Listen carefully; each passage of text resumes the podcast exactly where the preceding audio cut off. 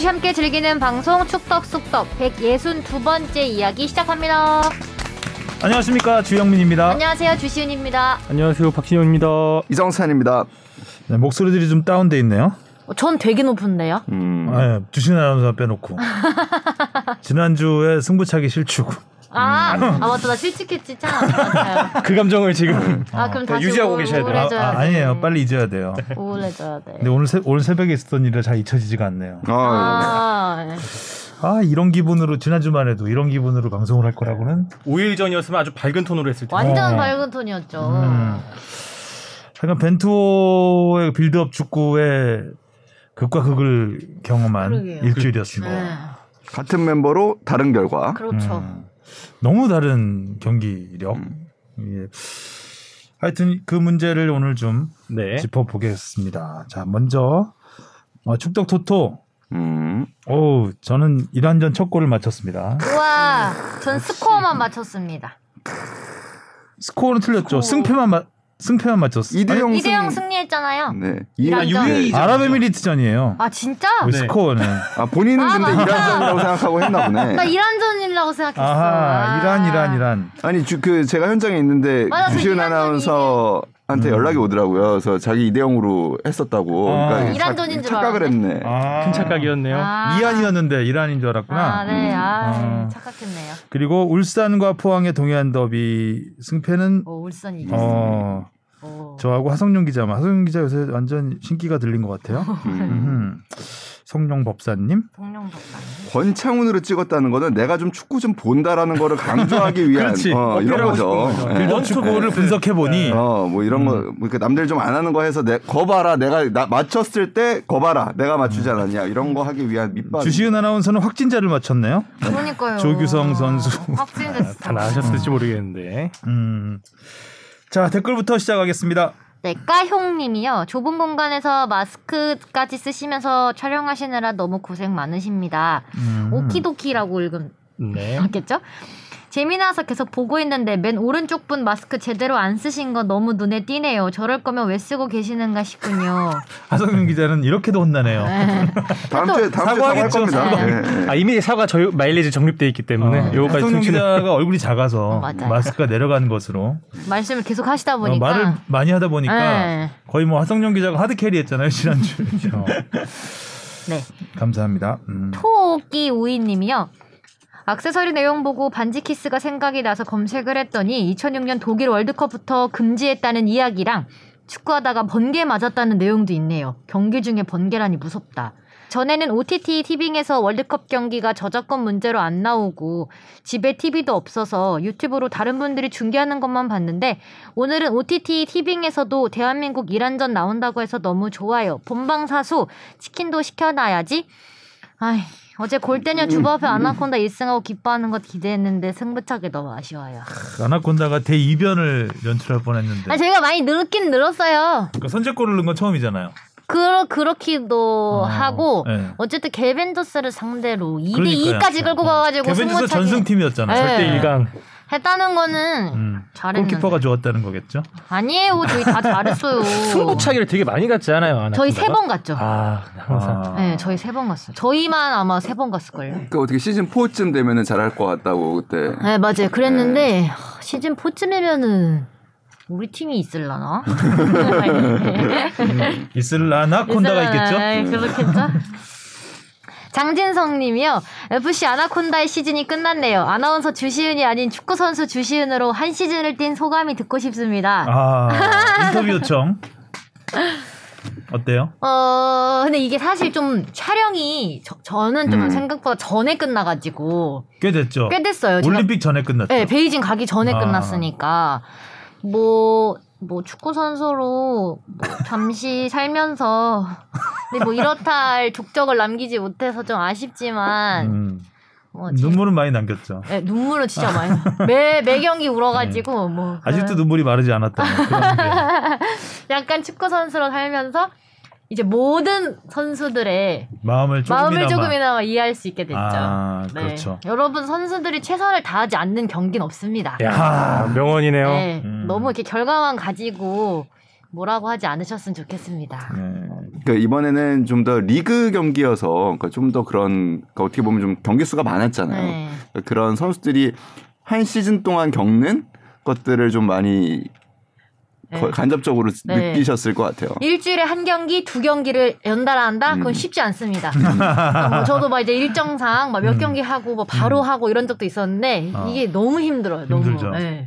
몸이 뛰면서 막 그만하고 싶어. 전반전 언제 끝나지? 막 약간 이런 생각도 오히려 하고. 오히려 풋살이 경기장이 작아서 더 힘들어요. 더 힘들어요, 여러분. 서 있을 수가 없으니까. 맞습니다. 계속 뛰어다녀야 되니까 거의 뭐 심장이 터질 것 같은. 그런 고통도 느끼는 그 작은 경기장인데 고생하셨고요. 네, 축구 선수로 더 많이 알려진 것 같아요. 축구 얘기밖에 안 해가지고. 당연히 예전에 태권도 선수 이대훈 선수 아들도 축구 선수인 줄 안대요. 아 진짜요? 네. 뭉치야 찬다만 보고. 그러니까요. 아 근데 아직 여운이 남아 있는 게 발톱이 아직 자라지를 못했어요. 아직까지도? 네.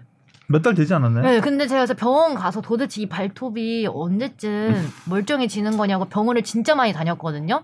근데 발톱이 하나 다 완벽하게 자라려면 한 5, 6개월 걸린대요. 아, 그렇게 오래 걸리나요? 네. 저도 어렸을 때 빠져봤었는데 많이, 저도 그렇게 오래 걸렸나? 네. 근데 지금 불편하지 않지 않아요? 네, 불편하진 않은데 못생겼어요. 못생겼죠. 근데 조금씩 이렇게 동글동글하게 나오잖아요. 네. 귀엽지 않아요?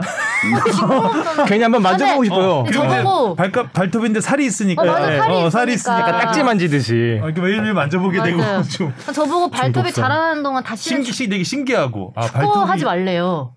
아 이제 축구하지 말라고? 네, 그러니까 발톱이 자라는 동안에는 다시 충격을 가하지 말라고 하는데 근데 또 이게 해놓고 갑자기 또 안 하기가 좀 이상해요. 이미 루틴이 됐구나. 이제 좀 다시 축구를 그래도 좀 해야 되지 않을까? 약간 집에서 혼자 발도 좀 굴려보고 공 굴려보고 그러고 있습니다. 진짜 축구 선수 마인드가 약간 축구인의 몸으로 진화하고 있는. 재밌네요. 네. FC 서울 2022님이 한승규 기다렸다라고 하셨습니다. 아이고 네. 좋으시겠습니다. 박동진 선수도 네, 다시 합류했죠. 우리 축덕수덕에 나왔었죠. 그렇죠. 네. 시간이 벌써 그렇게 흘렀나요? 그렇죠. 남의 군대는 역시 빨리 가요. 그게 딱 그 입대하기 전에 나왔었던 네. 거였죠.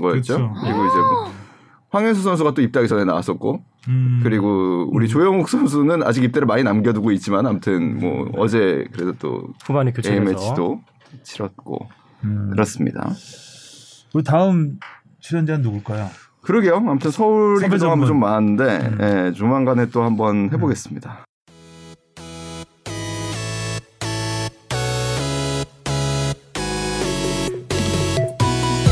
여러분은 지금 축덕숙덕을 듣고 계십니다. 잊지 말고 하트 꾹! 자 그러면 이제 벤투 이야기로 넘어가 보겠습니다. 네.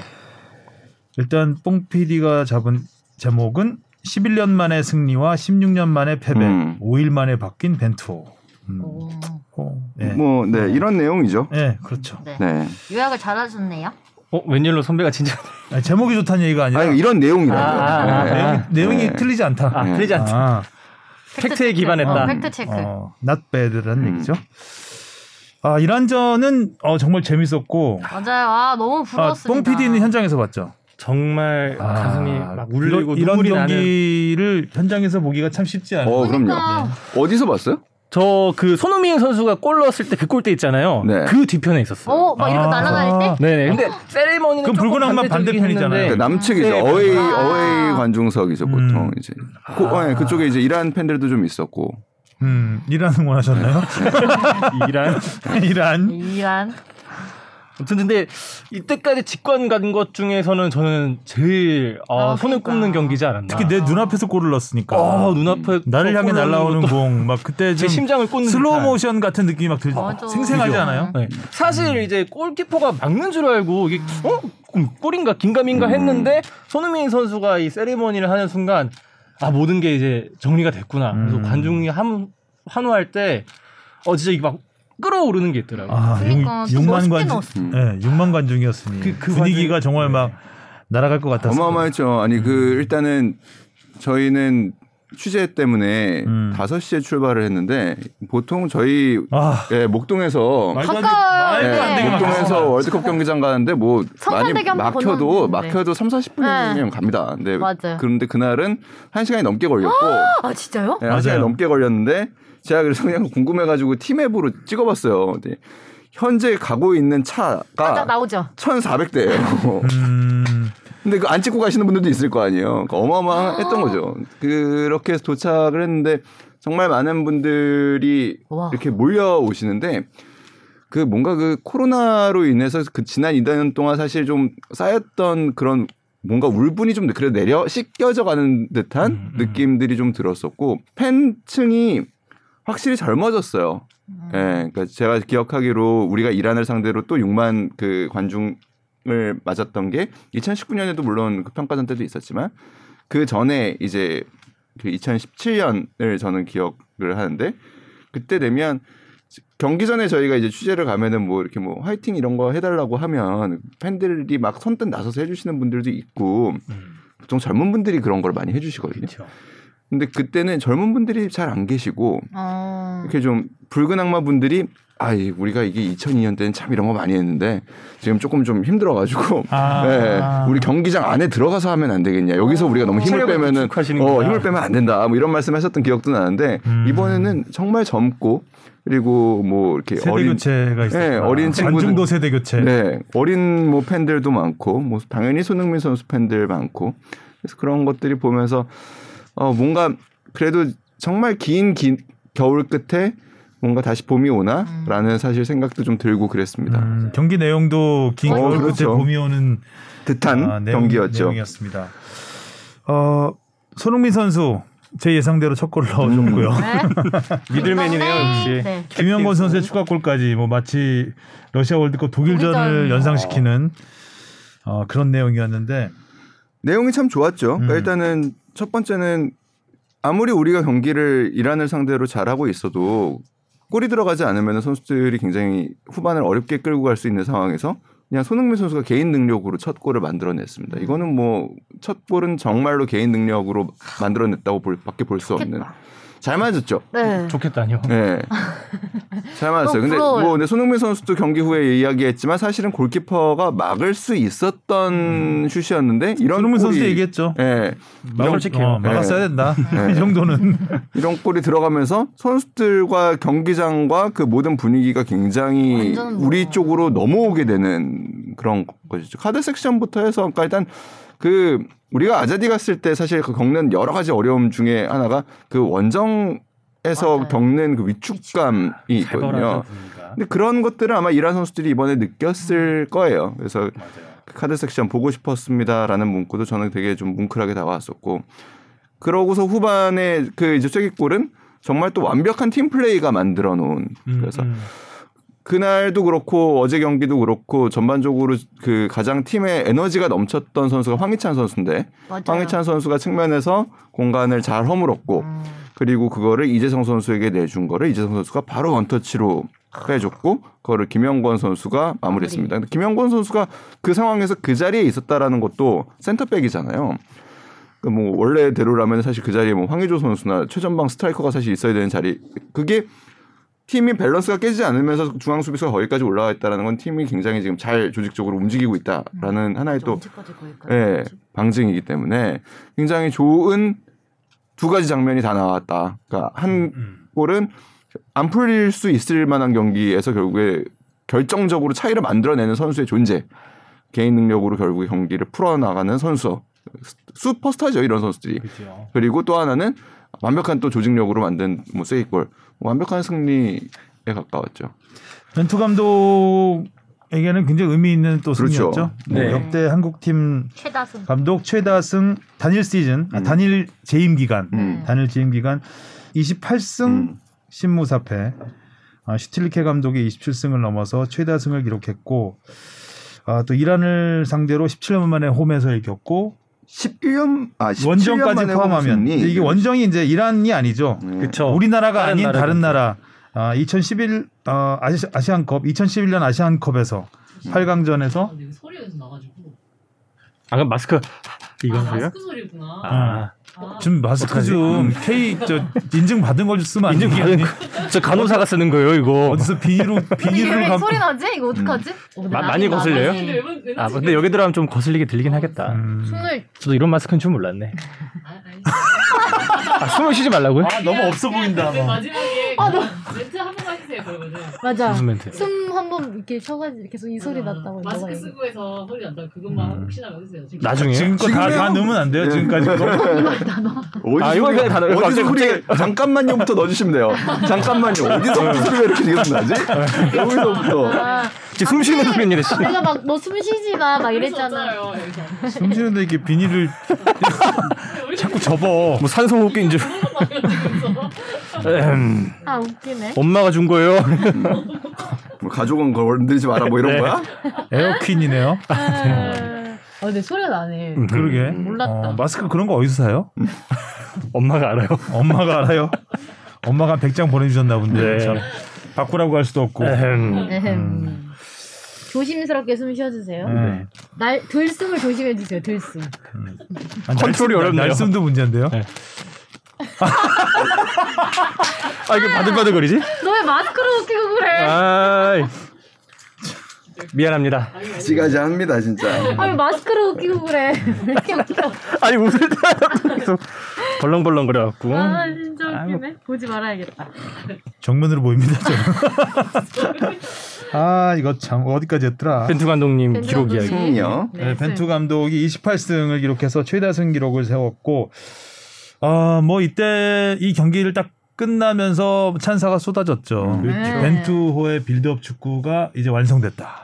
벤투 감독님도 확실히 이 경기만큼은 좀 마음가짐이 다르지 않았나 싶어요. 왜 그러냐면은 경기 중에 리액션이 맞아, 어퍼컷 세리머니에 어퍼컷 세리머니는 마치 누군가를 연상케 하는 아주 시원시원하게 하던데 근데 그것도 그거지만 사실 벤투 감독님이 그 다른 경기에서 뭐 크게 이기고 있을 때도 뭐 선수들의 잔 실수 하나라든지 비닐이 많이 접히네요. 예, 마스크가 자꾸 소리가 나서 청취자 여러분들에게 양해를 좀 부탁드립니다. 네. 네. 상상을 하면서 좀 들어주시고요.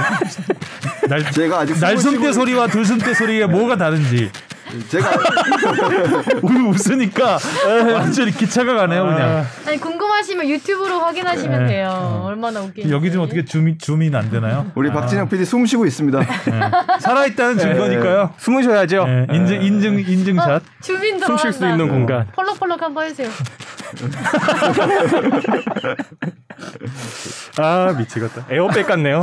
예, 마스크에 날개를 단 듯 펄럭펄럭하는. 좀 멀리 떨어져야겠다. 아무튼 그렇게 뭐 크게 이기고 있을 때도 선수들의 실수 하나 나오면은 막 인상 찌푸리고 좀 이렇게 칭찬에 인색한 느낌이 있었는데 이 경기만큼은 정말 이기고 싶었다라는 걸 보여준 것 같아요. 근데 선수들도 그랬대요. 손흥민 선수도 경기 후에 그런 얘기를 했지만 선수들이 대부분 지난 그 이제 주말. A매치 소집 전에 주말 경기를 끝난 직후부터는 다들 이 경기를 어떻게 준비할지에 대한 생각을 하면서 왔다고 하더라고요. 손흥민 선수도 마찬가지였다라는 얘기를 많이 했었죠. 그 경기 끝나자마자 서울 월드컵 경기장에서 어떻게 경기를 할지에 대한 생각만 했다. 인터뷰에서 얘기했죠. 네, 그리고 선수들이 정말 준비가 잘 돼 있는 사실 모습을 보여줬죠. 아니 저는 이 경기를 보고 나서 손흥민 선수의 골 결정력과 황희찬 선수의 막 그런 돌파 그리고 뭐. 김민재 선수의 그런 수비 능력 그리고 이재성 선수의 뭐 패스, 킬패스 이런 것들이 굉장히 탐이 났습니다. 탐이 났다. 능력치를 뺏고 싶다. 그 중에서 가장 뺏고 싶었던 건 뭘까요? 가장 뺏고 싶은 거요? 네. 이기려면 아무래도 골 결정력이 손흥민의 한 방. 다 너무 좋았기 때문에 또 그런 멋있는 승리가 있었. 썼던 거죠. 한 명만 잘해서는 축구가 절대 이길 수 없어요. 사실 조금씩은 아깝긴 했어요. 그러니까 예를 들면 손흥민 선수의 결정력도 물론 뭐 이대용이라는 스코어가 굉장히 좋은 스코어였고 만족스러웠지만 사실 손흥민 선수한테 왔던 한 두세 차례 더 좋았던 기회들을 더 살렸으면 또 어땠을까? 그러면은 또 홈에서 뭐 3대0 혹은 4대0의 결과라는 거는 사실 또 역사에 남을 수 있는 기록이니까 그런 점에서는 조금 그런 부분은 아쉬웠던 점도, 그러니까 옥의 티같이 보였던 점도 있었고, 김민재 선수는 이날 일찍 교체가 됐죠. 그러니까 조금 흥분한 모습들이 보였어요. 그러니까 김민재 선수는 원래 좀 자신감으로 경기를 압도하는 스타일이긴 합니다. 그러니까 특히 최종 예선에서는 그런 모습들을 많이 보여줬죠. 이란 원정 때도 그랬고. 그러니까 몸싸움 더 강하게. 내가 여기서는 절대 밀리지 않는다. 어떠한 상황에서도 기술적으로도 피지컬적으로도 기량적으로도 뭐 여러 가지에서 그런 자신감으로 상대를 압도하는 모습을 보여주는 선수인데 이란전에서 어제 경기에서도 좀 그런 모습이 좀 나왔었고 그러니까 이란전에서는 조금은 들뜬 모습들이 조금 보였어요. 그래서 안정적이, 그러니까 잘하고 멋있고 그리고 좋은 수비 커버를 해냈고 여전히 압도적인 피지컬을 자랑하고 있지만 안정적이지 않은 모습들이 몇 차례 보여서 아, 왜 그럴까라는 생각을 좀 고민을 하게 되는 부분이 좀 있었습니다. 그래 벤투 감독도 좀 일찍 뵀죠. 네. 그래도 아즈문 선수를 완전히 가렸잖아요. 제가 오나미 선수를 더 그렇게 막았었어야 됐는데 역시 수비는 저렇게 하는구나라는 걸 또 깨달았습니다. 그런 것들이 보이긴 하죠. 네, 깨달았습니다. 그런 걸 생각하면 김민재 선수가 좀 흥분했던 반면에 김태환 선수가 오히려 맞아, 평소에 흥분하는 모습을 좀 중지하고 제재하고 자제하고 이 이란 선수들을 완전히 찍어 누르는 그리고 드리블 돌파도 너무 잘하더라고요. 맞아. 오른쪽을 빠른 그냥. 건 알고 있었는데 좀 더 견고해지고 다듬어진 느낌이 나더라고요. 스피드는 뭐 탁월한 선수니까요. 김태환 선수의 스피드까지 추가하겠습니다. 아, 네. 욕심쟁이. 네, 욕심쟁이. 우후. 어차피 못 가질 거 그냥 다 탐내려고요.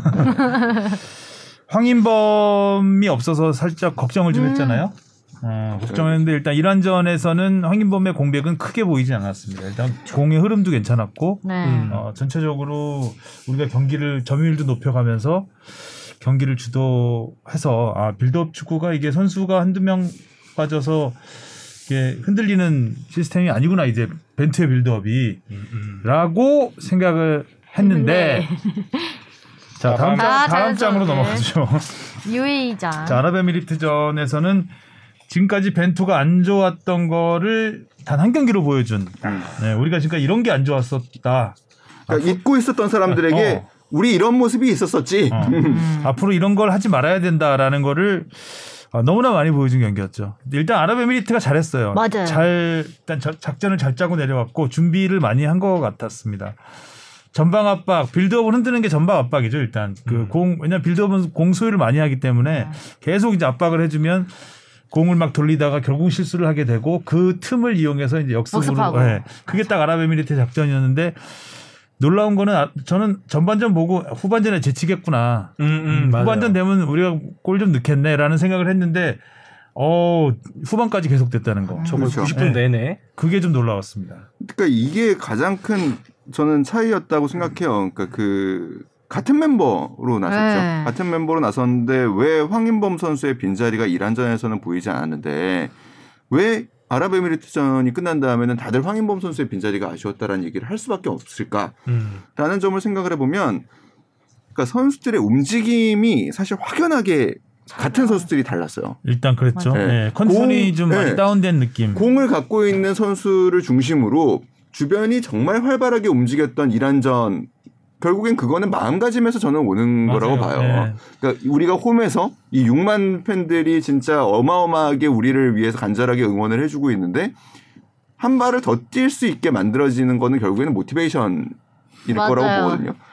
그런 공감을 또 많이 하시네요. 그렇죠. 근데 동기 정신 상태가 달라지죠. 근데 아랍에미리트전 같은 경우에는 같은 상황에서 공을 잡았을 때 선수들의 움직임이 굉장히 정적이었어요. 그러다 그렇죠. 보니까 조금은 무리한 패스가 나갈 수밖에 없고 그런 무리한 패스들의 터치가 좋지 않다 보면 바로 압박이 들어와서 결국에 위험 지역에서 공을 뺏기는 일이 그러니까 결국에 중원에서 거기서는 뺏기면 한두 번의 패스로 바로 골문 앞까지 갈 수 있는 자리에서 패스 미스들이 계속 나왔고 그러다 보니까 우리 선수들이 적극적으로 또 나갈 수도 없어지는 또 부분이 있고 결국에 실점도 그렇게 하고 나니까 그 다음부터는 손흥민 선수가 내려와서 플레이메이커처럼 네. 경기를 풀려고 하는데 벤투가 안 되는 경기의 전형입니다.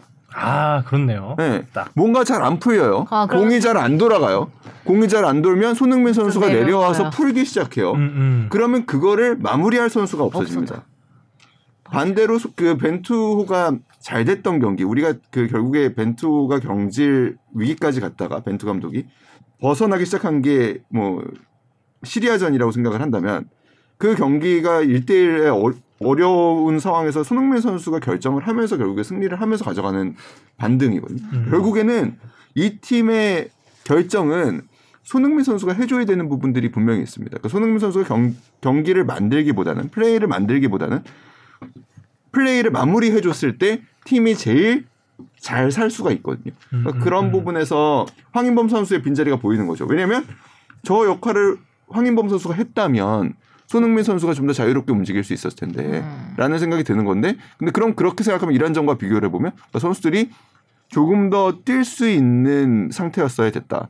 이번에는 근데 사실 이란전을 치르고 다시 유럽파 같은 경우에는 유럽에서 한국으로 와서 다시 또 중동으로 넘어가는 이러한 일정들이 쉽지는 않았을 것이다. 근데 그렇지만 뭐 그럼에도 불구하고 우리가 안 되는 경기에 전형을 다시 보여준 거는 조금 안타깝다. 아, 결국은 알겠습니다. 멘탈이다. 그러니까 근데 뭐 체력도 뭐 좀 체력도 있긴 하지만 네. 그래도 체력이라고만 하기에는 일단은 멘탈적으로 빠져 있었어요. 멘탈이 더 먼저인 것 같습니다. 이란전 승리에 도취된 게 계속 이어진 거고 반드시 이겨야 되겠다는 생각보다는 무조건 이기겠지라는 생각이 있지 않았을까. 이기겠지. 네, 이기겠지. 그래서 일단 뭐 그 수비수에서 볼 돌리는 시간이 굉장히 많았잖아요. 뭐 원래 좀 많긴 한데 그리고 그때 이제 요소 계속 움직이면서 주고받고 했었는데 어제는 거의 패스 타이밍이 그러니까 볼을 딱 잡고 선 상태에서 주는 경우가 굉장히 많았죠. 안 보이는 거죠. 네. 줄 때가 안 보이는 거예요. 이란전 할 때는 진짜 빠른 축구였잖아요. 엄청 막 팍팍팍 하는 느낌이 움직이니까요. 있었는데 조금 그런 모습이 없긴 했죠.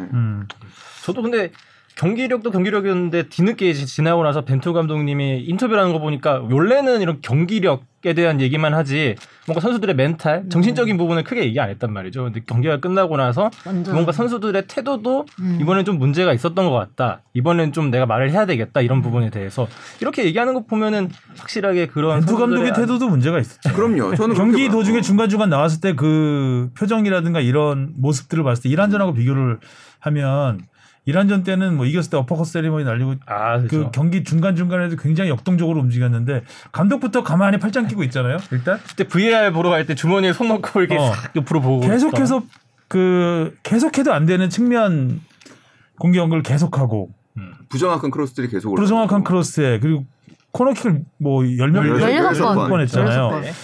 근데 골 유효슈팅이 거의 없어요. 코너킥으로 한 유효슈팅은 없었던 것 같은데. 그러니까 유효슈팅이 두 개라고 보면 그 중에 하나는 이제 손흥민 선수의 프리킥 그 슛이었을 것이고 하나는 이제 황의조 선수의 헤딩 슛이었을 거란 말이에요.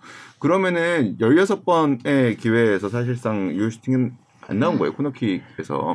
이거는 굉장히 사실 문제가 있는 거죠. 그러니까 그 우리가 본선까지 남은 시간 동안 반드시 가다듬어야 할 그리고 조금 더 개선해야 할 그 숙제이긴 합니다. 그러니까 계속 똑같은 패턴이잖아요. 네. 손흥민이 올려주면 누군가 하나가 계속 사람 많은 대로 그냥 올려주는 것밖에 없는 패턴이었고 이렇게 경기가 안 풀리면 뭔가 선수 교체라든가 뭔가 좀 변화를 줘야 되는데 계속 그냥 끌고 가다가 마지막에 조영욱 투입한 거 공격 강화한 거 이거 이외에는 딱히 변화를 준 게 없었죠. 사실 교체 카드 3장도 다 쓰질 못했죠. 뭐 여러 가지 뭐 코로나 확진자 때문에 원하는 카드가 없었을 수도 있긴 하겠지만 네, 그런 부분에서는 예전에 이제 벤투 감독이 한참 비판을 받았을 때 왜 지금 이때가 교체 타이밍이고 무언가 변화를 노려야 될 때 뭔가 이 타이밍을 놓치냐. 그런 부분에서는 이 안 좋았던 거를 이렇게 또 이번 경기에서도 보여주지 않았나 싶어요. 이 방송 통해서 수십 번 정도 진짜 벤투의 이런 문제에 대해서 이야기를 했던 것 같은데 벤투 감독은 장점이 많은 감독이에요. 기본적으로 굉장히 장기적인 플랜을 짜는 사람이고 우리가 그래도 결국에 그래서 28번이나 이긴 감독이고 우리가 패를 5번 이게 이제 아랍에미리트전까지 5번이었는데 패배한 팀들이 그러니까 처음 패배가 이제 아시안컵에서 카타르한테 졌고요. 그 다음에 브라질한테 졌고요. 멕시코한테 졌고요. 뭐 그렇습니다. 그러니까 일본한테 진 거는 사실상 그 경기는 사실 하면 안 되는 경기를 이제 결국에 무리하게 진행을 하다가 결국에 진 거고요. 그 다음에 이번이에요. 그러니까 결국에 패배를 잘 안 하고 결국에 갈 수 있는 그래도 장점들이 많고 그리고 꾸준하게 그래도 뭔가 같은 철학을 갖고서 그거를 성장하려고 하는 장점이 있지만 기본적으로 좀 그런 부분은 좀 보이지 않아요. 그러니까 차이를 만들어내는 부분, 감독이. 그러니까 감독이 비길 경기를 이긴다든가, 질 경기를 비기게 만든다든가 이런 차이를 만들어내는 점은 사실은 보이지 않아서 가장 우리가 아쉬워했던 부분이죠. 그게 이제 전장에서의 대응 능력이거든요. 내가 아무리 준비를 많이 했다고 해도 실전에 딱 들어가면 이 상황이 달라질 수가 있어요. 상대 팀이 생각보다 강하다든가 우리가 생각지 못한 전술을 구사했을 때 우리가 안 풀리는 상황에서 그거를 뭔가 자기의 의도대로 바꿔놓을 수 있는 그런 순간적인 대응 능력은 역시 이번에도 떨어졌다. 미리 준비하는 능력은 지금까지 차근차근 그렇죠. 네. 비난을 받으면서 자기만의 스타일을 고집하면서 팀을 만들어가는 좀 길게 보는 안목에서는 좋은 감독이라고 할 수 있지만 순간순간 사실 모든 게 대응이잖아요. 그렇죠. 생각한 대로 안 되기 때문에 근데 그런 부분에 있어서는 좀 아쉬움이 많았죠. 근데 이번 UAE전을 봤을 때 벤투 감독이 나름 대응을 하긴 했잖아요. 그러니까 손흥민 선수를 뭐 내리는 것도 하나의 방법이었을 거고 그리고 김태환 선수를 빼고 조영욱 선수를 넣은 거는 나름의 뭐 3백 전술을 하면서 변화를 준 거라고 생각하는데 그런 부분에서도 좀 대응이 좀 약했다고 볼 수 있던 건가요? 야, 대응이 약했다는 게 아니라 감독은요. 그러니까 이거 얘기를 결과와 그 흐름이 바뀐 게 없는데 그리고 조용욱을 넣은 거는 그 골을 넣어야 되니까 넣은 거 이외에는 딱히 뭐 어떤 의도는 알겠지만 뭐 흐름상으로 바뀐 거는 전혀 없었던 남태희 선수도 그랬었고 그래서 결과적으로는 그러니까 황인범의 공백이 더 컸던 거. 그러니까 지금 뭐 코로나 그런 여파도 있으니까 나름의 최선의 선택을 하려고 했던 것은 아닌가 그런 생각은 조금 있어서. 아니 그러니까 이거는 최선 선택을 했겠죠. 감독 입장에서는. 늘 최선을. 근데 이제 그게 이제 그 별로 효과를 주지 못한다는 부분이겠죠. 그러니까 감독은요. 그러니까 이게 그러니까 무슨 뭐 최근에 막 벤투가 막 잘하니까 갑자기 뭐 그 기자들이 뭐 반성해야 된다 뭐 이런 얘기도 나오고 그러는데. 처음 많이 혼났어요. 네, 아니 근데 그게 그렇지 않아. 꼬였다고. 그러니까 뭐냐면 지도자는 그런 능력을 결과로 보여주는 사람이에요. 그러니까 우리 팀이 그러니까 한일전 같은 게 대표적이죠. 상황이 이런 상황이면 안 가는 게 맞아요. 뭐 그리고 경기를 제대로 구성할 수가 없는데 그런 경기에서 차이를 만들어내면 그런 사람이 명장이 되는 거고요. 그런 상황에서 뻔한 결과를 내면은 비판하는 겁니다. 사실 지금까지 벤투 감독이 그런 경기를 보여준 적은 없어요. 그러니까 뭐 예를 들면은 우리가 이 경기는 진짜 이거는 뭐 어려워. 이거는 근데 그거를 감독의 지략으로 뭔가 극복해가지고 뭔가가 된 거. 그러니까 결국에 우리가 이제 그런 것들이 이제 뭐 야구에서 뭐 통계로 이제 산출도 하잖아요. 이 선수로 인해서 결국에 승리한 경기가 몇 경기가 되는가. 그러니까 이런 지표들이 사실 감독에게도 나오거든요. 축구에서는 아직 그런 지표들이 개발이 되지 않았지만 뭐 메이저리그나 NBA에서는 감독의 능력으로 과연 경기를 뒤집은 것들이 몇 경기가 되느냐 이런 것들이 요즘에 통계로 나옵니다. 그러니까 그런 점에서 보면은 벤투 감독은 그러니까 장기적으로 팀을 잘 빌드업을 하고 있고 조금씩 성장을 하고 있고 그럼으로 인해서 우리가 이번에 10회 연속 월드컵 진출을 굉장히 마음 편하게 잘 했지만 그런 차이를 만들어내는 점에서 그런 능력은 보이지가 않는다라는 게 아쉽다라는 거죠. 거의 전반전의 흐름이 후반전까지 이어졌죠. 벤투 감독은 우리가 밀리면 끝까지 밀렸고 뭐 경기를 우리가 뭐 선제골을 넣고 주도를 하면 계속 주도를 끝까지 이어가는 경기들이 좀 많았던 것 같고 이렇게 중간중간 어떤 정말 확실한 키를 잡아서 뭔가 포인트를 짚어서 흐름을 바꾸는 이런 부분에 있어서는 아직 저는 개인적으로 좀 믿음이 가지 않는다라는 부분이 있습니다. 그래서 이제 결과적으로 자연스럽게 연결되는 거는 그럼 남은 시간 우리는 어떻게 해야 될 것인가라는 부분일 거예요. 그러면은 일단은 우리가 지금 이번 최종 예선에서 드러난 누구나 볼 수 있는 한국 축구의 약점이라는 부분은 일단은 포지션적으로 보면은 좌우 측면 수비가 세계 수준에 비하면은 좀 떨어지고요. 이 선은 괜찮습니다. 좋습니다. 그리고 중앙 수비도 뭐 나쁘지 않습니다. 김민재라는 선수가 있고 김연권 선수도 뭐 아직 에이징 커브가 뭐 이제 진입하는 상황이지만 그래도 잘 버텨주고 있습니다. 골키퍼 괜찮습니다. 근데 그러면은 중앙 미드필더의 이거는 중앙 미드필더는 지금 한순간에 어떤 선수가 땅 튀어나올 수는 없어요. 그럼 조합을 어떻게 만들 것이냐. 그러니까 우리가 지금 최종 예선에서는 4-1-4-1을 많이 썼죠. 한 명의 중앙 미드필더로 버틸 수 있었는데 우리가 상대해야 되는 팀들이 이제 뭐 예를 들면 세계 상위권 톱 순위에 있는 팀을 만났을 때는 한 명으로 어려울 수 있을 것이고 그러면은 두 사람의 콤비네이션으로 막아야 할 텐데 그 콤비네이션을 어떻게 조합할 것이냐 지금 뭐 그 자리에 이제 정우영 선수, 이재성 선수, 백승호 선수, 뭐 김진규 선수 이런, 그러니까 이 백승호, 김진규 선수 같은 경우에는 성장을 좀 더 해줘야 되는 부분이고요. 그리고 그 위에 이제 뭐 황인범 선수라든지 이런 선수들과의 어떻게 조합을 만들어낼 것인가, 어떻게 더 견고하게 만들 것인가라는 부분은 굉장히 사실 고민이 되는 부분이죠. 그리고 황의조 선수가 지금 조금은 폼이 떨어져 있죠. 예, 이번 최종 예선에서 결국에 한 골도 못 넣었습니다. 물론 어제 뭐 좋은 슈팅을 보여줬죠. 좋은 모습도 보였지만 볼터치 횟수 자체가 적었고, 예. 이런 부분을 또 황의조 선수는 개인적으로도 또 성장을 해야 되는 거고, 조규성 선수가 그래서 코로나 걸렸던 거는 좀 아쉽죠. 네. 그러니까 교체 카드가 써야 수 있었어야 되는데 뭐 거기서는 좀 어려웠었고, 조규성 선수도 성장을 해야 되고 또 다른 대안도 있다면은 빨리 찾아야 되는 그런 상황입니다. 그리고 저는 그 생각도 해요. 그러니까 지난 한일전 이후로 벤투 감독의 눈에서 사실 이강인 선수가 이제 완전히 밖으로 이제 나갔는데, 그런 차이를 만들어낼 줄 아는 선수거든요, 이강인 선수는. 그러니까 우리가 밀리고 있을 때 한 번의 패스로, 그러니까 물론 갖고 있는 단점들이 많죠. 수비가 좀 약하고, 그리고 템포 조절을 못해서 갑자기 어느 순간 거친 파울을 한다든가, 이러므로 인해서 각 팀에 주는 위험 요소들이 분명히 있지만 차이를 분명하게 만들어낼 수 있는 선수여서 어떻게 하면 활용할 수 있을까도 좀 고민을 했으면 좋겠다라는 생각은 듭니다. 벤투 감독은 맨날 하는 얘기가 똑같아요. 그 포지션에 이재성, 권창훈, 이동경, 이동준 뭐 좋은 선수들이 워낙 많다. 근데 이 선수들이 갖고 있는 장점하고 다른 장점을 갖고 있는 선수거든요. 그래서 좀 생각을 한번 해봤으면 좋겠다. 그리고 어제 보면 좀 우리 선수들이 흥분한 느낌이 많이 있었잖아요. 초반부터 김태환 선수 굳이 거기서 거기서 잡아당길 이유가 약간 좀 이해가 안 되는 그런 행동들을 하고, 김민재 선수도 좀 흥분한 게 많이 보였고, 정우영 선수도 좀 어제 격앙된 분위기가 좀 있었고, 이러면은 이제 감독이 경기장에서 충분히 그거는 제어를 할 수 있다고 보거든요.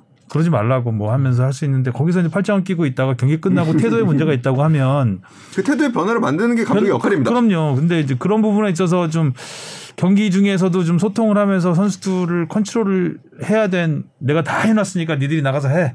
경기는 너희 몫이야. 선수가 하는 거야. 이건 아니라고 보거든요. 그런 부분에서 조금은 불안한 모습을 많이 봤던 것 같고, 이런 부분이 좀 개선됐으면 하는 바람이 있습니다. 자, 이제 그리고 세트피스.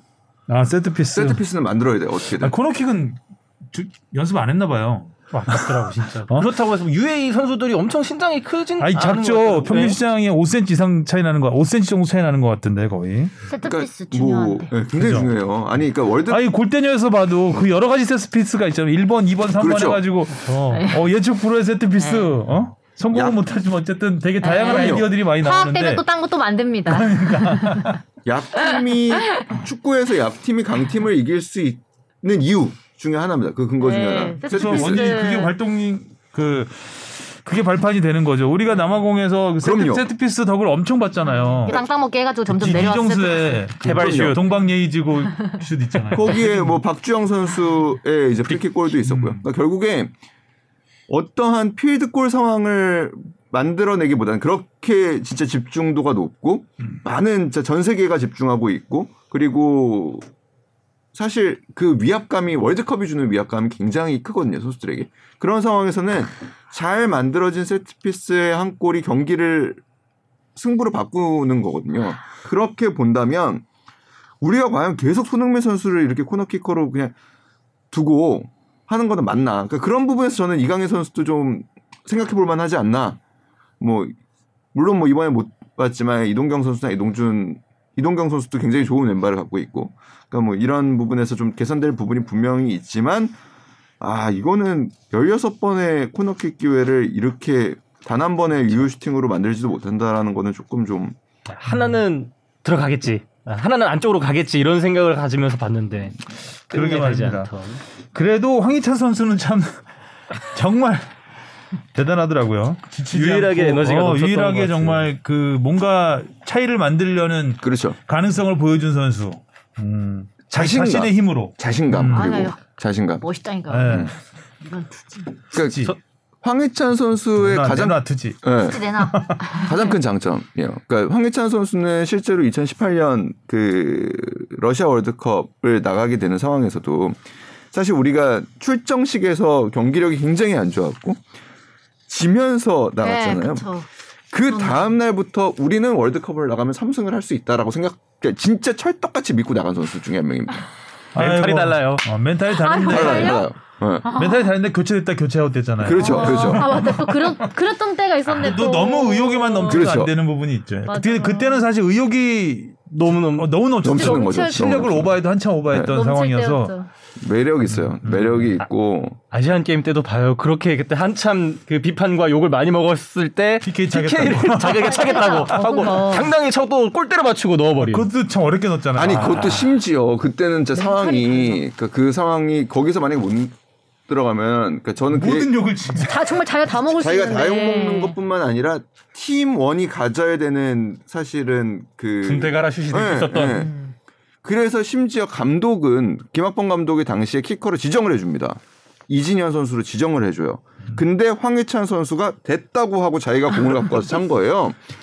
거기서 김학범 감독도 쳐다보지를 못합니다. 그러니까 이 상황을 그래서 결국 그날 김학범 감독 울잖아요. 경기 끝나고 그 선수들한테 사실 실망한 것도 컸던 경기. 그러니까 그런 자신감. 그러니까 저는 근데 그날 이거 갖고 최용수 감독하고 그날 밤에 술 먹으면서 얘기를 했었는데 나는 그냥 젊은 사람이어서 그런지 모르겠지만 젊은 세대는 이런 것 같다. 그리고 이게 되게 좋아 보인다. 그리고 자신감 있고 공격수가 최용수 감독이. 정말 자기였으면은 다시는 안 쓴다고 이런 선수. 그러니까 팀 플레이를 정말 망치는 선수라고. 그러니까 조직에 이 선수의 실수가 혹시라도 나오면 그 피해를 다른 11명 이상의 벤치의 멤버까지 다 받을 수 있는데 이걸 어떻게 벤치 오다를 본인이 제끼고 할 수 있냐. 그렇죠. 네. 그거는 맞는 말이죠. 결과가 네. 그래도 그러니까 멋스니 망정이지. 그러니까 감독이 얘를 차라고 한 거는 내가 책임지겠다는 거거든요. 얘가 못 넣어도 내가 책임지면 그러니까 나를 욕해라. 그렇죠. 근데 선수가 한 명이 이렇게 되면은 못 넣은 선수도 못 살고 주변 동료들도 못 살아요. 누가 책임을 질 수 있냐. 괴로워서. 이거를. 그거는 황희찬 선수가 조금 성장했겠죠 이제 조금 그러니까 확실한 캐릭터가 있어요. 캐릭터 있어요. 저는 근데 그런 게 그걸 전문용어로 똘끼라고 하죠. 확실한 캐릭터가 있어요. 이란전에서 그 왼쪽에서 혼자 거의 단독 돌파하다가 좀 하늘로 날려버린 왼발의 슛 있잖아요. 그 이후에 물론 이대용으로 이기는 상황도 있긴 했지만 그 약간 유쾌한 웃음을 지으면서 아 날려버렸네. 조금 더 잘해야 되겠다 이런 거를 혼자. 근데 사실 그런 듯한. 선수들이 있어야 팀이 그럼요. 에너지죠. 팀의 변화가 생기거든요. 황희찬 선수는 뭐 전부 감독 말만 잘 들으면 그냥 계속 감독이 하던 대로 흐름만 가는데 이런 선수가 하나 이제 튀어서. 소위 뭐 아니면 도가 될 수 있는 거죠. 네. 사복만 봐도 개성이 있어요. 진주 목걸이. 머리 스타일도 개성이 있죠. 그렇죠. 그리고 어색한 웃음. 귀엽고요. 만화 캐릭터 같아요. 네. 그런데 저는 이제 어제 우리 멤버가 굉장히 열악한 상황이었잖아요. 네. 여러 선수들 다치고 뭐 확진되고 이러면서 벤투호의 바닥이라고 생각을 합니다. 네. 아 이게 이제 벤투호가 최악의 상황이 그쵸. 이거구나라는 거를 보여준 것 같고 이제 이게 이렇게 보여줬기 때문에 뭔가 또 거기에 대한 보완점을 찾아서 만들겠죠 벤투 감독이. 저도 진짜 다 어떻게 보면 뭐 긍정적으로 생각하면 다행이라고 약간의 느끼는 이런 채찍도 필요한 타이밍에서 맞아요 진짜. 지금 채찍이 세긴 했죠. 제대로. 약간 자국이 좀 많이 남았는데 제대로다가 네, 치료 잘하고 더 강해질 수 있을 거라고 생각을 하고 또 생각해 보면 사실 어제. 또 개최 투입할 멤버들이 사실 마땅치 않았어요. 네, 마땅치 않았는데 그런 면도 있지만 좀 벤투 감독에 대해서 조금 아쉬운 부분도 있고 또 그런 반면에 앞으로가 더 밝다. 전체적으로 최종 예선에 쭉 지나온 걸음걸이를 보면 미래가 밝다라고 보고 있습니다. 경기장 내에서 경기를 풀어가는 빌드업도 사실 중요하지만 팀을 월드컵까지 빌드업해가는 과정도 사실 굉장히 중요하거든요. 그러니까 이제부터 남은 시기는 계속 올라가야 되는 시기예요. 그러니까 팀을 계속 강팀과 만나면서도 우리가 할 수 있다라는 것도 느껴봐야 되고 또 뭐 상대 아주 내려서 우리 월드컵에서 우리를 상대로 이렇게 내려서는 팀은 많지는 않겠지만 여튼간에 그런 그런 팀이 없을 줄 알았는데 스웨덴이 내려섰던 거 아니에요? 그래서 당황했던 거 아닌가?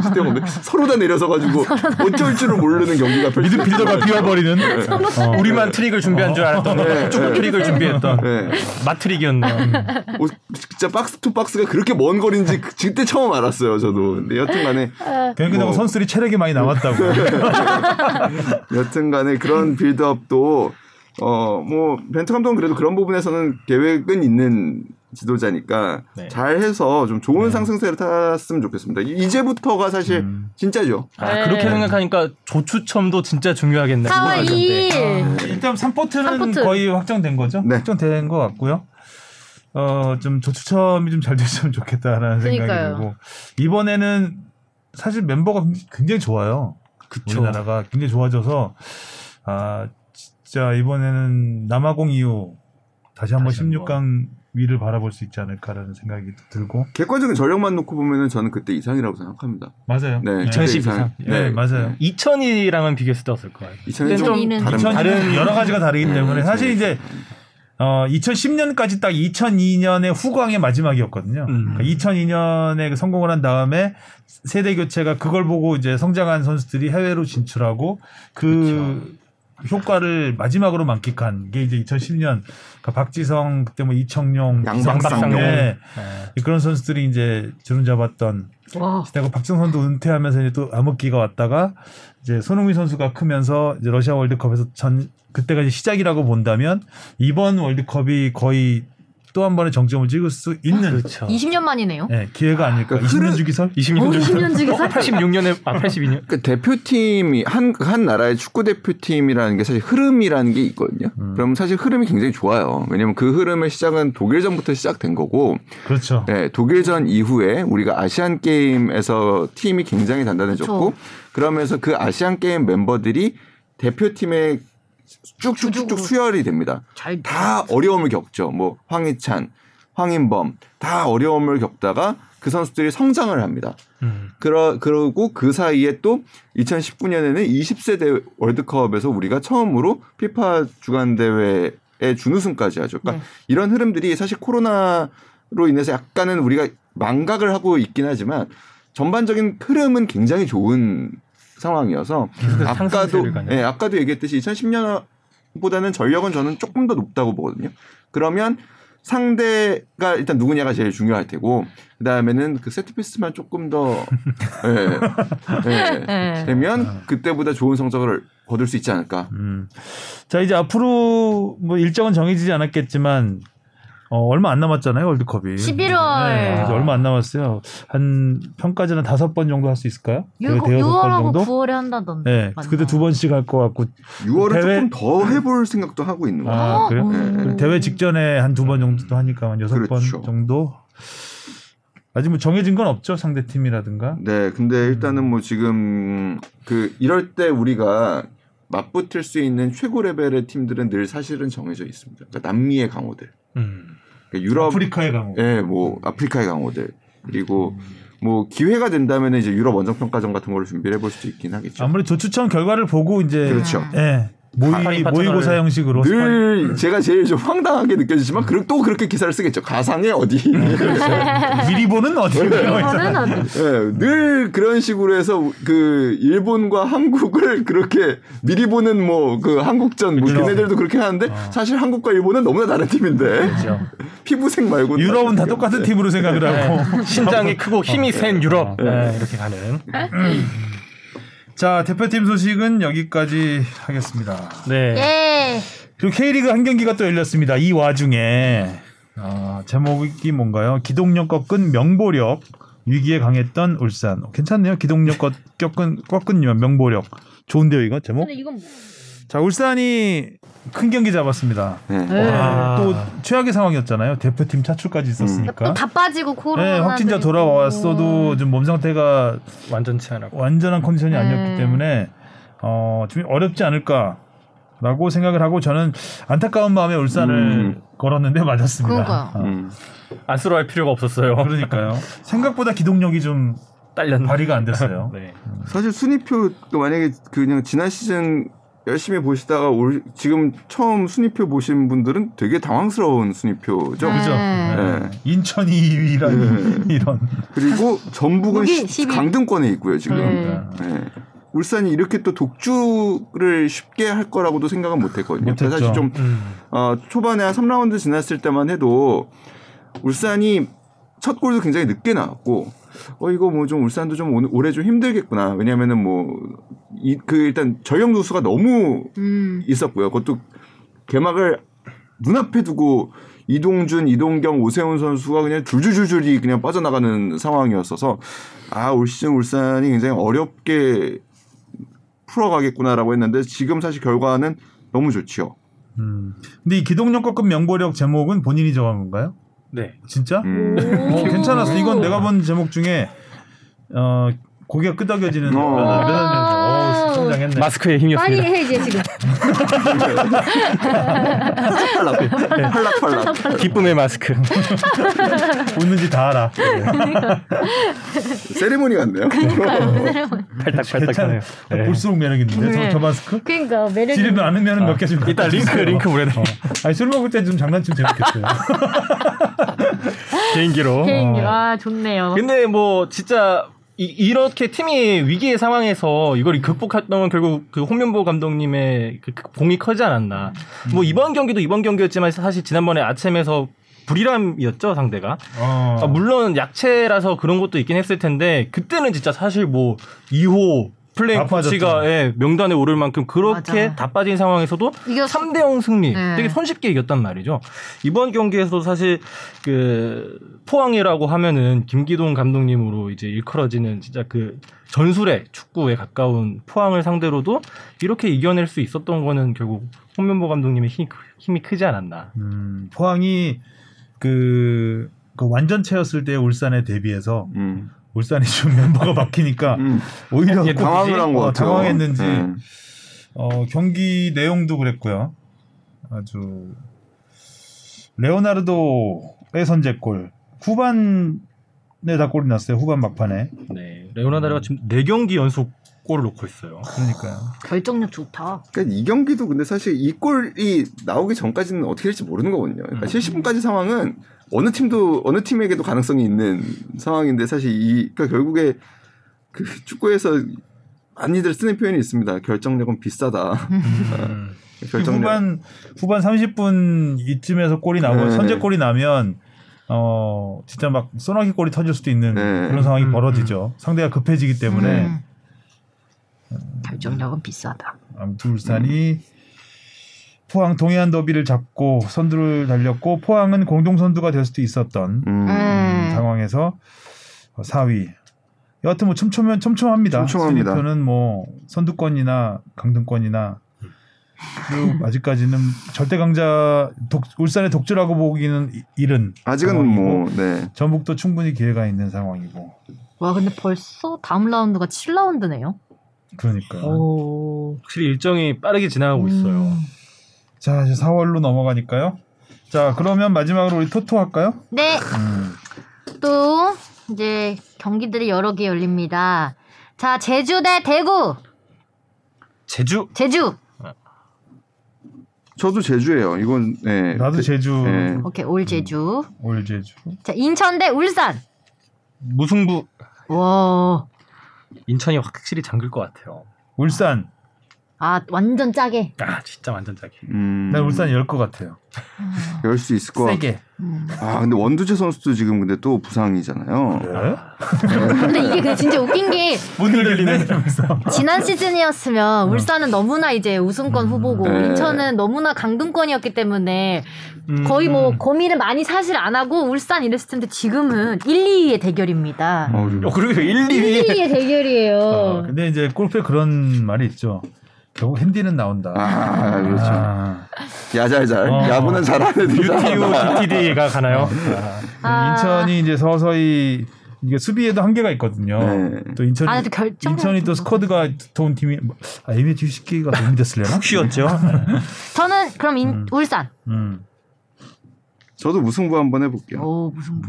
투무 투울. 김천 대 수원입니다. 김천. 수원. 이길 때가 됐어. 강원대 전북. 전북. 저도 전북. 강원이 이기면 재밌을 것 같아요. 아, 이번 주 이번 주는 그 핸디는 나온다로 컨셉으로 가겠습니다. 네, 그럴 수 있죠. 그다음 수원 FC 대 나도 안 했어. 강원 전북 무승부예요. 무승부. 너 왜 자꾸 무승부해? 계속 수민하시고 있어요 옆에서.